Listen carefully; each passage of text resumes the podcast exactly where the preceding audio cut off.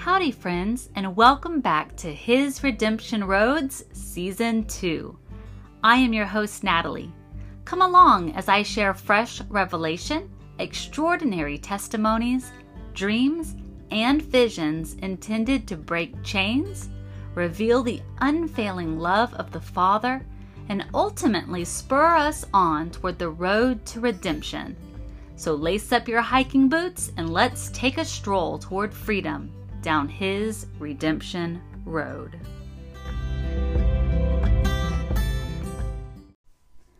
Hi, friends. I am so glad to be back with you after the long break after season one. And now we're into season two. Woohoo! So, for this very first episode in season two, I decided that it is time for me to share my story with you. Back in October of 2001, a sweet friend of mine named Cassie did an interview with me for her podcast, God Stories with Cassie. So if you get a chance, go check out her podcast where you will hear stories and testimonies from fellow believers around the world. But for today, she shared that original interview with me so that you, my listeners, can get to know me better and hear my story.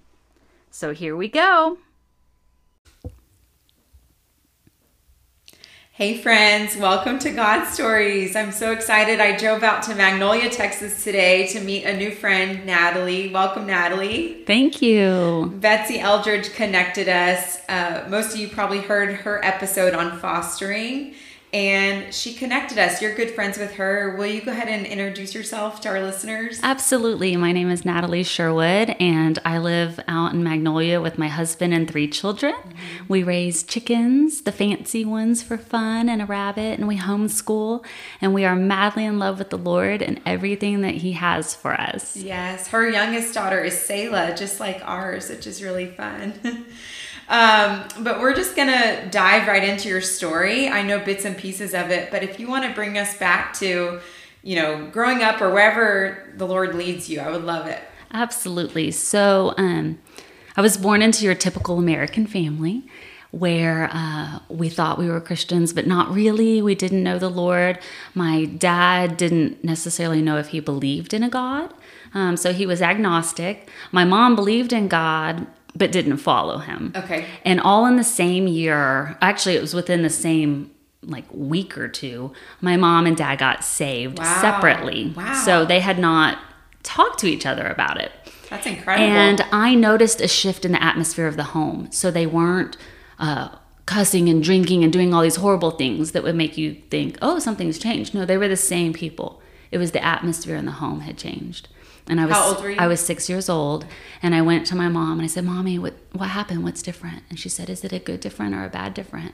I said, "It's a good different, and I want it." And so she told me about Jesus and what had happened and who he was and why he came to uh, save us from our sins, to die and raise again for us. And I accepted that that day. Wow. I was so excited, and I never turned back after that. And my life became an immediate um, complete, exciting roller coaster with the Lord. So we had a couple that came and began to disciple us immediately. And uh, one of the ladies, she picked up my Bible and she handed it to me and she said, Natalie, if it is in here, it's for you. And that changed my life because I started reading it at six years old and I turned seven pretty quickly after I read through the entire Bible. And I was hearing the stories in the Old Testament of Moses and David and Daniel and Shadrach, Meshach, and Abednego. And then I get to the New Testament and I begin to read things about healing the sick and raising the dead and the miracles and preaching and people being healed just by shadows falling on them and things like that. And I was like, God, that's for me. I want that. I, I read about dreams and visions, and God immediately started giving me prophetic dreams at age seven. And um, I began praying for people and watching them get instantly healed. And that just became my life. I was so madly in love with God, and I took him everywhere I went. Wow.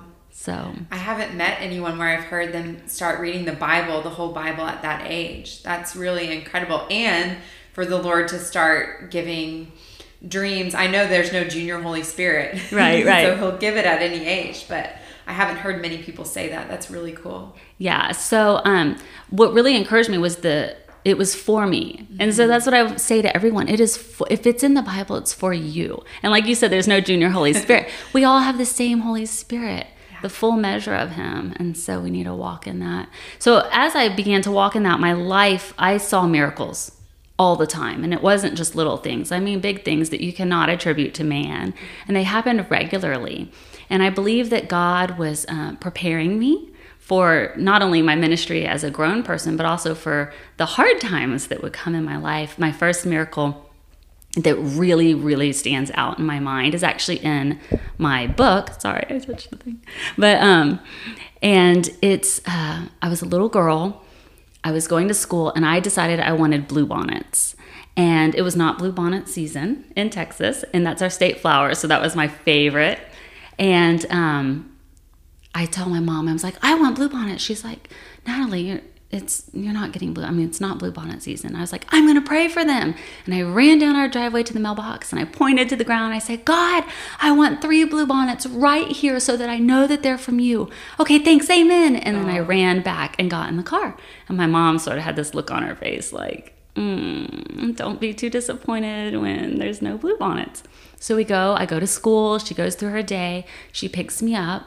We come home, we drive, we pull into the driveway, and uh, I remember that I had prayed that prayer that morning suddenly. And so I run down there and I start screaming because there are three full size wow. blue bonnets right next to our mailbox in the ground, grown, huge, beautiful. I'm screaming and I'm running back and forth between my mom and I because I don't know if I'm supposed to stand and stare at the blue bonnets or if I'm supposed to tell my mom what just happened. And she goes, I hear you, I hear you, Natalie, but look, and she points, and we had a field next to our house, and the entire field was full of full grown blue bonnets. Wow. And I knew at that moment that God loved me. And it was the little things, the flowers, the personal things that matter just as much as the big things. Yeah, wow. He always goes above and beyond. I love that not only did he give you three, he gave you three, but he gave you a whole field. Yes just to show you how radically he loves you. how you. extravagant yes, he is. Extravagant. Yes. And he really is. So the years went by. I kept seeing amazing miracles like that. Um, I brought them into all my friendships. I brought them into my relationships, my boyfriend with boyfriends and things like that as I got older. But um, I graduated high school early and I went to college with the mind of medical sciences. I wanted to do something in the medical sciences. And um, I was 19 years old. I was in my junior year of college because I was doubling up on work. I did every semester, every summer session, and I did as much as many hours as I could. So I was flying through college. And I had to get the hepatitis B vaccination to go into the medical sciences. Okay. And I didn't question that. I just thought, "Oh, okay." And I went and I got it, and after the third one, I was injured. I had a vaccine injury. And I didn't know that immediately. It takes time to show up in the body. But one day, when I was home from college, thank God I was home, but I woke up completely paralyzed and I couldn't move. And it was my um, habit to wake up very early before the sun came up. I would spend time with the Lord, make a cup of tea, enjoy watching the sunrise, things like that. Well, this day I didn't. I was stuck in bed staring at my alarm clock and I couldn't move. All I could do is see these numbers glaring at me, and every minute felt so slow. And um, I kept telling myself, oh, okay, you're just half asleep. Or, you know, this time you'll get up. And I kept cheering myself. I had been a cheerleader in high school. So I'm cheering myself on. I'm encouraging myself to get up, get out of bed. Nothing. I couldn't move. And not only that, but my vocal cords were paralyzed. So I couldn't call for help well my parents i hear my dad in the kitchen i think oh he'll he'll come check on me because i'm usually out there. Well no he just got i could hear him get ready for work and then leave. And then i thought oh well my mom will be up and she'll come check on me. So she i hear her i hear her um, doing all sorts of things around the house. Well she was coming to my door but not coming in. She thought oh she's so tired from college and all the work she's been doing. I'm just going to let her sleep. Well I wasn't asleep. I was laying there, unable to move. And um, she finally uh, comes into my room hours later. I've been laying there for hours to check on me. And I yell at the top of my lungs. Um, and it sounded like a whisper. I yelled, I can't move. And she screamed and ran in and pulled me up and was like, What? What's wrong? What do you mean you can't move? And I was, I was it was devastating. Like, we didn't know what was going on. Was she having to hold you up? Yes. Yeah. She yanked me up and pulled me against her body, kind of like a sick child, like you would hold your sick little child and love on them. That's what she did to me. Well, it was a Saturday. So the doctor is not in, and you have to do the doctor on call. And the doctor on call was not my normal doctor, but we go in and he tells us, like, they carry me in because I can't walk. So he tells us that um, you're fine. You just have Bell's palsy and I'm begging as loud as I can. So, because my vocal cords were paralyzed, I sounded kind of like um, a toddler at the quietest whisper you can imagine with a squeak, like a mousy squeak. So, it was really difficult to even get a sound out and understand me. But I was saying the word neurologist over and over again, begging him for a neurologist. And he said, No, listen, you have Bell's palsy I'm going to put you on a steroid pack. You'll be fine in 10 days and don't call um, don't call me until 10 days because you'll be better then. And also, by the way, you're under my care now, so you don't need to go to your regular doctor. So that was kind of like, okay. So my parents take me home in a wheelchair with a steroid pack, and it did nothing. And I began to rapidly lose weight because I couldn't eat. My stomach had shut down, my intestines were shutting down, my organs were shutting down. And I had started the journey at about 103 pounds. And in just a few weeks, I was down to 90 something pounds. So after we didn't get better, my mom had enough and she called our doctor, my real doctor. Um, and I had been to the emergency room several times in between, but because I'd been under this one doctor, they kept sending me home. And this was all during that first 10 days? Oh, no. I mean, it took months. It, Like, oh, it took okay. forever. It just took, everything felt like it just took so long. And, you know, I wrote my timing down and I have a hard time remembering it because every minute felt like an eternity. Mm-hmm. So um, I always have to go and look at my notes to remember the exact timing. But um, it was, it was, within two weeks, I go back to my original doctor, my real doctor. My mom called her. She was like, Well, come in immediately. And I was emaciated. I couldn't hold my head up. My eyes were crossed. My skin lost all its color. I was losing hair by the chunks. I had acne. Um, so clearly not Bell's palsy. Clearly not Bell's palsy or myself. Right. They couldn't even, they were trying to hold me while putting me on a scale to weigh me so they could try to get an accurate weight. And I was down to about 80 something pounds. Wow. I was, I had lost that much weight in that short of a time.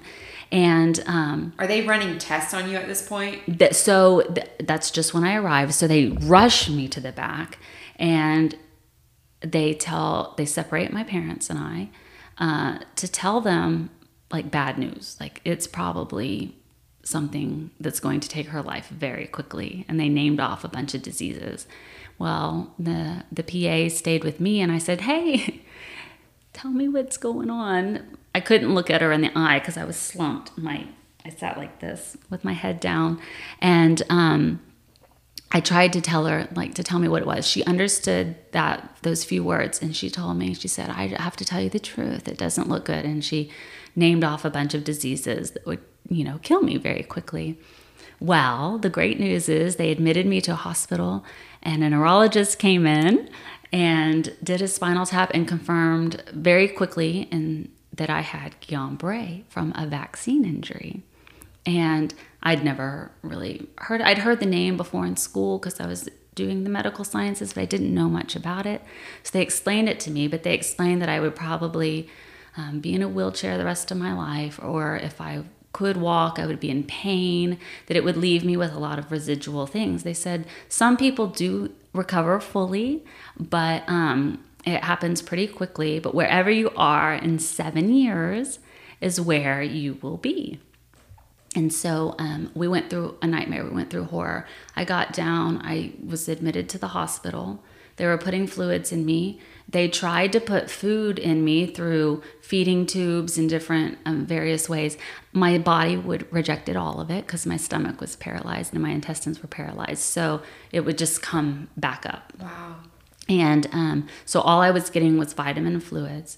I was getting um, some other IVIG treatments and plasmapheresis treatments, and uh, they, they they were doing the plasmapheresis treatments, and near, they were sending me almost into hypothermia because it was frozen and they didn't realize that it was supposed to be defrosted Oh, before they put it in me. So they were they were exchanging my blood plasma with frozen plasma and i was my body temperature was dropping and um, i got so weak that i like just sit laying there was took all my energy and it was hard um, Did your parents have other children?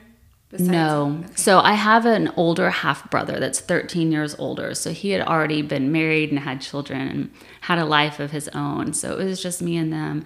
And my mother stayed up there with me around the clock pretty much. Uh, the times she went home, the Lord always provided someone else to come sit. And it was kind of important that someone come sit because I didn't have strength or dexterity or um, coordination because I, I was paralyzed. I could still move, but it, not the body part that I told to move would move. like a different body part would move, and it would never go where I told it to go, or they would move on their own. My hands would move on their own. And your mind is completely there. You're My able- mind is perfect the whole time. That's the one thing that my heart and my lungs stayed, and everything else, pancreas, liver, everything else was shutting down on me. So. So, what were your thoughts during all of this? So at first, I wanted to die. Honestly, I actually, at one point before I was diagnosed, I begged my mom to kill me because the pain was outrageous. The pain was so bad that. Have you ever had like a Charlie horse, like a cramp in your foot? Mm-hmm. Okay, my body did that in every muscle of my body. It rotated 24 hours a day, nonstop. It even did it in my face, my arms, my hands. It rotated that. And then not only that, but if you can imagine like the air condition kicking on and blowing on your skin, whenever something like that would happen, it felt like I was being skinned alive. So I felt like my skin was being ripped off, my body was cramping, I was starving to death. So my joints felt like they were um, popping out and coming disjointed. I couldn't uh, stand, I couldn't talk, and I was, um, I had double and triple vision by that time. And then, uh, so I had actually begged my mom to kill me. And she was like, absolutely not. And she storms off, wonderful mother. I'm so proud of her. and she storms away. And I was, of course, I asked the Lord to forgive me. But that was before I was diagnosed. Also, before I was diagnosed, I'm sitting in a chair in our living room in a recliner. And um, the death angel came. And I was staring at him. And he said to me, not with his mouth, but with his mind, so I could hear him in my mind.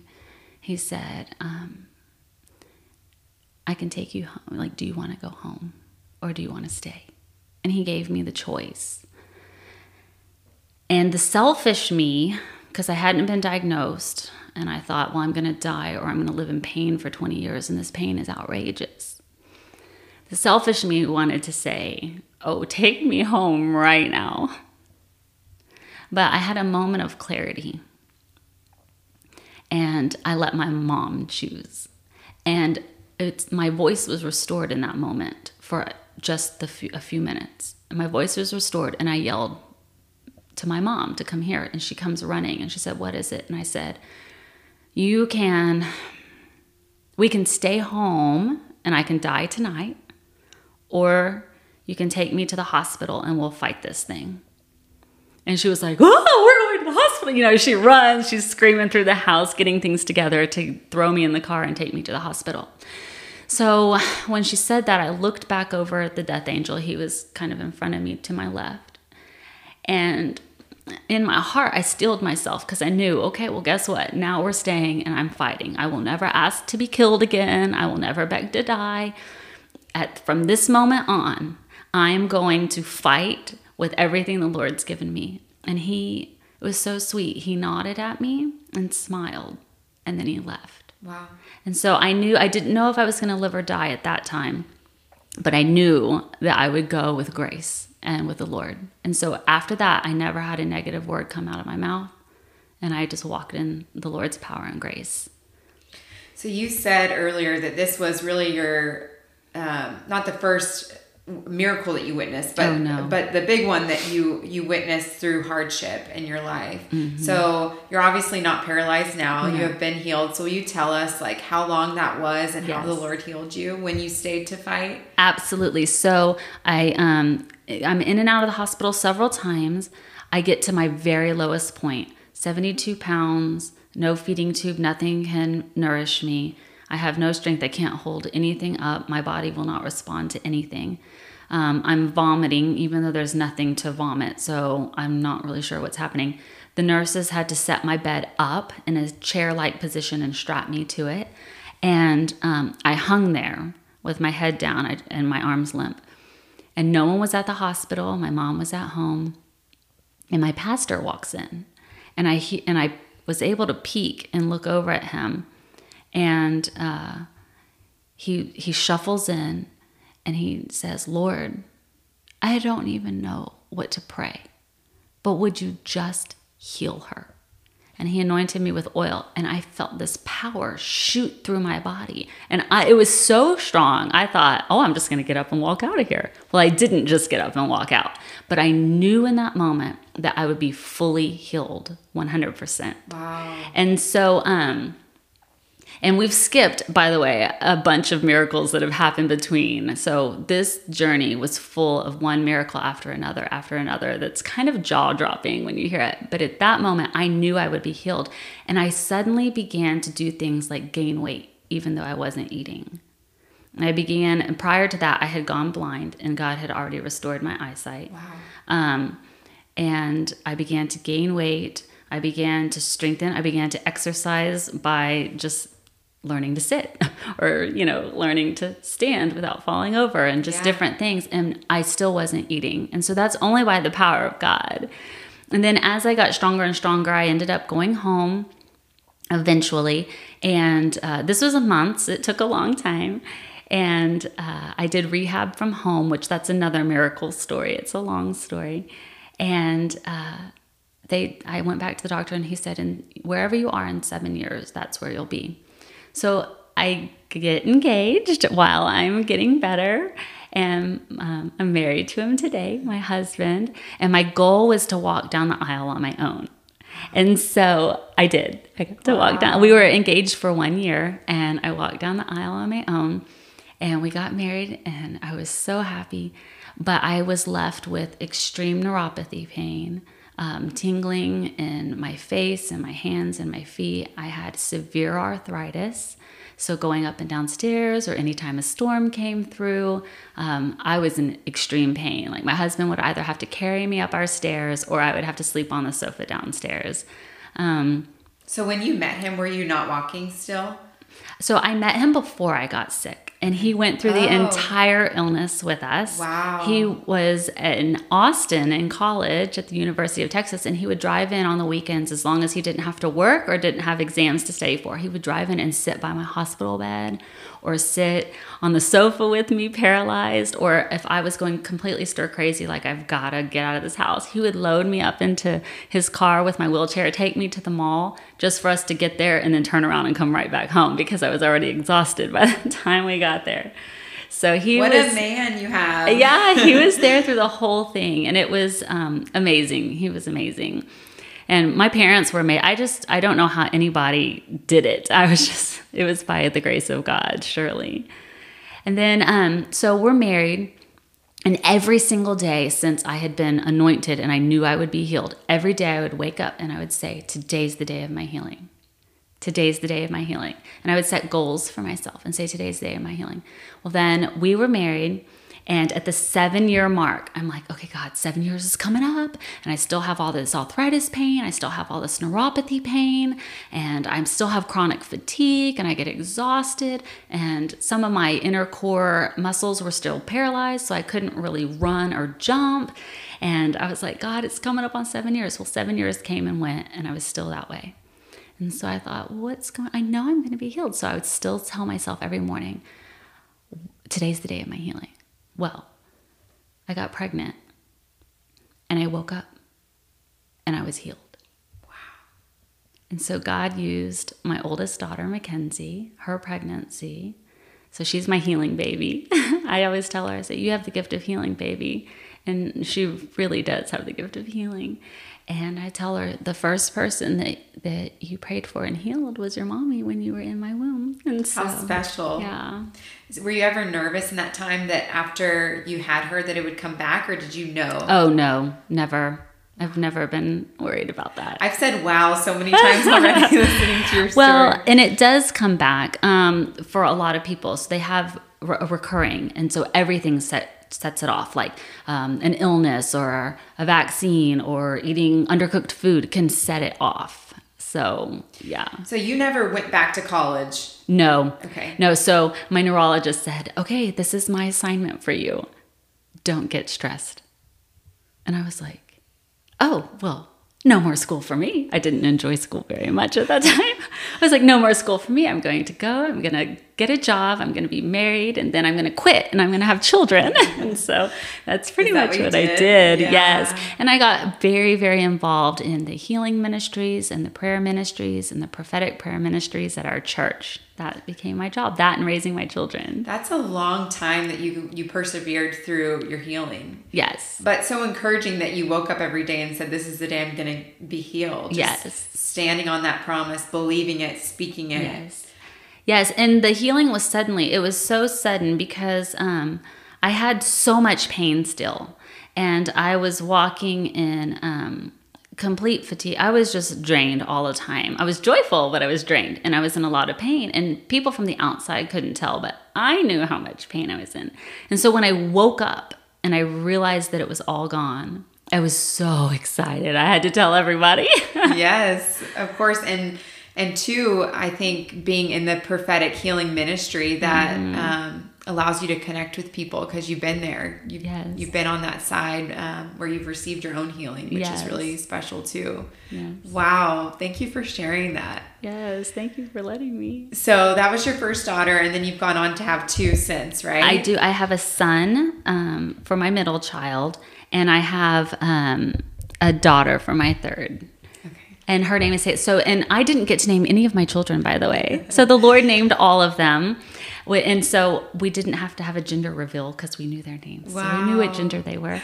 and it was so funny because with our first one, Mackenzie, he said her name is Mackenzie Noel. And w- that wasn't on my radar, that name. But Noel means the same thing as my first name. And Mackenzie means the same thing as my husband's middle oh, name. Oh, wow. So I thought that was interesting. So we go to do the ultrasounds, and she's like, "Oh, do you want to know if it's a boy or a girl?" And we were like, "Oh, it's a girl." And she said, "Oh, have you already had had a gender uh, ultrasound?" We said, "No." And so she's like, "Well, we're gonna check for you." and she goes, "It's a girl." We were like, "Yes, we know." so then when we have our second one, I knew at the moment of conception that he was a boy. I knew when I had conceived as well. So God, I to tell my husband, I put on his mirror, unto us a child is born, unto us a son is given. And he's in there hyperventilating. oh, we're gonna have a baby. So we go again to the anatomy scan, and she goes, Do you want to know if you're having a boy or a girl? And God had told us his name was Micah Wayman. Wayman's my dad's name, and Micah means who is like the Lord. And so uh, we said, Well, we already know what it is. And she said, Well, again? Well, let's check just in case. And so she checks and she's like, It's a boy. And we were like, Yes, we know. And then the same thing happened with our third child. And we were not trying to have um, another baby, but I'm sitting at the computer and God says, Her name is Selah Renee. And I said, Oh, whose name, Lord? Which I knew he meant that I was pregnant. And it was too early for me to take a pregnancy test. So I had to wait about a week to take one to confirm. And Selah means um, pause and reflect on what the Lord has done. And also means rock, depending on how you pronounce it. And she definitely makes us stop and think about what the Lord's doing in our life and what He has done. And again, we went to the scan and she was like, Do I even need to check what you're having? We said, Go ahead, but it's a girl. And so, yes, she was a girl. If this doctor wasn't a believer, she was by now. she was, she is a believer. Yes. Yeah, that's so special. Well, I know that you wanted to talk about a dream that you had. Is there anything else that you wanted to share before you tell us the dream? Well, I just want to say that um, this miracle took a long time. And I don't believe it's because it had to take a long time. I believe that if you're looking for a miracle in your life today, if you're looking for healing, if you're looking for God to touch you, that it can happen instantaneously. Um, he's so precious to meet us right where we are. Mm-hmm. And I was in a place where I guess I needed to walk things out. I not necessarily needed to, but that was where I was. And he met me there. But he also got to use my daughter's birth, pregnancy in my healing, which is very precious to me. So I'm grateful for that. And um, I would say that if you don't know Jesus, ask. Ask someone. We want to tell you who he is. And if um, if you need healing, just call on Him today. He wants to heal you right now. He wants to set you free in all areas, not just your physical body, but your mind and your emotions as well. He wants to restore things. And actually, that's a little bit about what my dream was. Um, so I've been having prophetic dreams since I was seven years old. And I had one just a couple nights ago. And it was so uh, powerful for me that when I woke up, I was wrecked. I was sobbing uncontrollably. I was shaking and that doesn't typically happen. That's that's something rare. So I'm going to share it with you. Um, and then I had a second dream the next night that ties into it. That I'll just share the end of that one. So in this dream, um, I'm very happily married to my husband Wayne, and we have the three children that we have now. And I can feel my total happiness and my bliss at being married. Okay, the emotions in the dream were so intense. Um, we were so connected that we were like two hearts beating as one. And we were fully in love, complete joy, complete fulfillment, and we had purpose together. So I could feel all of that. And it was intense. It wasn't anything like what I would say we feel here. And the next scene, I'm not with my husband and I'm just out doing things. And I see another man that begins to entice me toward him. And Somehow, through this interaction with this other man, I realized that I had to marry this other man. I felt like I had no choice. And I, it's not that I wanted to marry him. I was still very much in love with my husband, but I felt like I had to for some reason. And so I made a very quick and seemingly easy decision to leave my husband, though I still loved him very much, and marry this other man because I felt like I had to. So I divorced my husband, we just did not tell the kids. They just thought I was spending the night somewhere.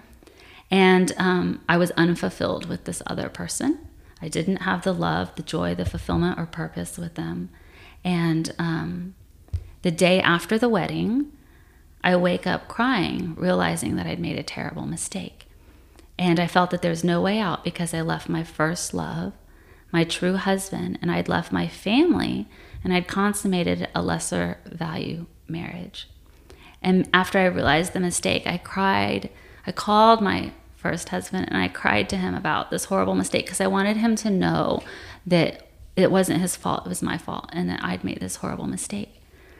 And in a dream, you know how dreams are awkward, even though I'm on the phone with him, I can see him, mm-hmm. okay? Mm-hmm. And he had eyes full of liquid love and a voice full of gentle, compassionate grace. And he softly beckoned me to come home and that he would always be there for me. And he told me that it was not too late to come home and that I could turn now and come back. And I continued to cry and I said, No, I can't. I can't. You don't understand. I married this other guy. I married someone else. I've betrayed you and I can't come home. I'm stuck. And my true husband, he calls me again. He gently beckons me home. And standing next to him, because in a dream you can see things, my son Micah was standing next to him, which means who is like the Lord. And he overhears his daddy calling me home. And he gets very excited because he's like, Oh, mommy's coming home. And he starts to shine. And I could hear his exuberance through the phone. And I cried even harder. And I felt more guilt and more shame because I was like, No, I can't. Even though you want me to, I can't come home. And I hang up on him. Well, the scene changes, and my original husband comes. He actually comes to get me. And he's standing there face to face and he's pursuing me. And, um, he has that fullness of love and peace and purpose and joy and contentment that surrounds him and encompasses him. It's like it leaks from his body. It's so intense. And it was so much for me that I collapse into his open, outstretched arms and I weep and I weep on his chest and his shoulder. And he gently kisses me on the cheek and he tells me that he would take me home now if I would let him. And I turn away in shame And I say, No, I can't. You don't understand what I've done. I am dirty in my sin and I can't come home. So the dream ended and I woke up and I'm sobbing and I'm like, God, what have I done? I'm asking him, Am I committing an idolatry against you? What have I done? And I'm crying and I'm saying, Show me what I've done wrong because I don't want to be that person. I want to be one with you. And God quieted me and he said, Natalie, you represent the church. And your husband in the dream represents God the Father. And your son represents Jesus. And the Father and Son want the church to come home. Yes, they've turned from their first love. And yes, they're they feel dirty and shame in their sin. But that's not where they're supposed to be. They're supposed to be with me, and it's never too late.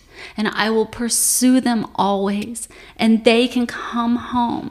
So the next night, I had a continuation of the dream. And in that dream, God kept telling me, You have to tell the story. He called my dream a story. He said, You have to tell it. So here I am, I'm telling it, okay, everyone. and he said, And you have to tell it with violence. And I was like, What does that mean? I don't understand. And so he gives me a dream about what that means. And it means fighting against the enemy to tell people no matter what. But in the dream, the second dream, the second night, I end up telling this large crowd of people, and half of them want to hear the dream, and the other half don't. And the half that does not want to hear it is trying to drown out my voice from those that do want to hear it. So that's when he said, "Will become violent." Well, violent doesn't mean to hit or hurt. So what it meant was to stand up and get loud. So I jumped up on a chair in my second dream and I told everyone that was trying to drown out my voice to be quiet because those that have ears to hear need to hear. Mm-hmm. And I got to the point of the dream where the husband was pursuing me, and I turned away in shame, crying in his arms, said, No, I can't come home. And in my dream, a man runs up to me and jumps on the chair next to me and says, He's bawling, and he says, I have to know what happens next. What happens next? Well, I didn't have what was next in the first dream, but all of a sudden in the, this dream, I began to get it. And I said, Well, next, what happens was he began to dance with me. And as my true first love husband danced with me around the room, all the shame and the guilt and the trauma and the dirt fell away, and I was restored and made whole again. And the man in my dream goes, Oh, we must dance, we must dance right now. And as I danced with this man in my dream, he became restored, and God became, began to restore him. And so my words from that are, Oh, church, come home. It is never too late. Come home. You are not hopeless. You are not too far gone. You are not too dirty or full of shame. You are being pursued by the Father through the sacrifice of the Son. Fall into his arms and let him lead you home. Surrender your pride and shame and let them be replaced with robes of righteousness. The price has already been paid. Let it not be paid in vain. Come dance with the Lord and allow Him to heal the dry and broken places and restore you to live again. I have no words. That's really, really powerful. And what a gift from the Lord that He gave you this to share on this podcast. I mean, when we scheduled this podcast, you hadn't had that dream yet. No. Mm-mm. And I love that by you sharing this, your final words on it, that's exactly what you're doing is leading us to dance with the Father. Yes. Because that's what I was thinking of when you said that part is that as the church, we need to do that too, is tell mm. people and then lead them into that dance yes. with the Father. And by sharing, that's what you're doing. Thank you for sharing. Thank you for letting me. It's amazing how much the Lord um, loves us and how that's so shown through your story from when you were a little girl when your parents got saved to having the faith that the bluebonnets would grow and asking him and then he gave you a whole field to the the many years of being healed your physical healing and just how he's given you your children's names and just orchestrated everything to these dreams uh, i so clearly see his love. Yes. i feel like that's painted throughout your entire story so far. It's just his love his love his love Thank you for sharing your story. Yes, and his love never stops. And uh, if we stop, we're the ones that need to stop and be still. And if we stop and be still, then we can recognize his hand in so many places, in so many areas.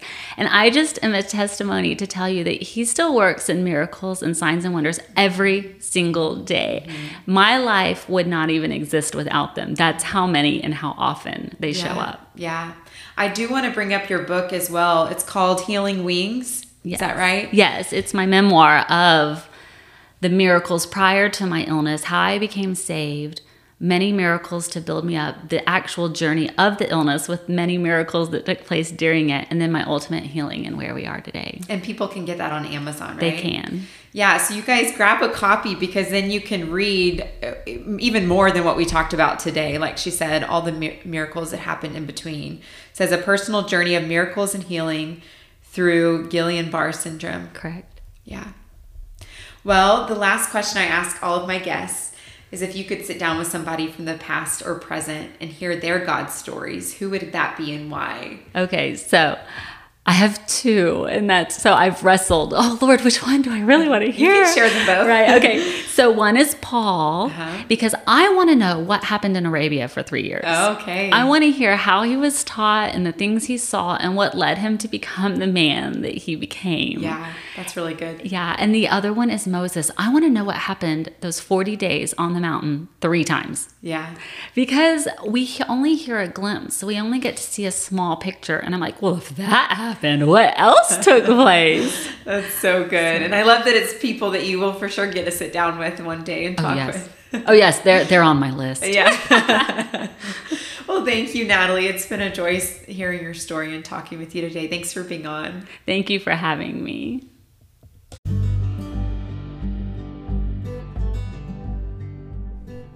Thank you so much for listening today. If you enjoyed this episode, I would be grateful if you could share it with a friend and leave a review wherever you listen to your podcasts. Your engagement will help others find us. You can stay connected with me on Facebook or Instagram at His Redemption Road. Have an amazing week in the Lord and be blessed everywhere you go.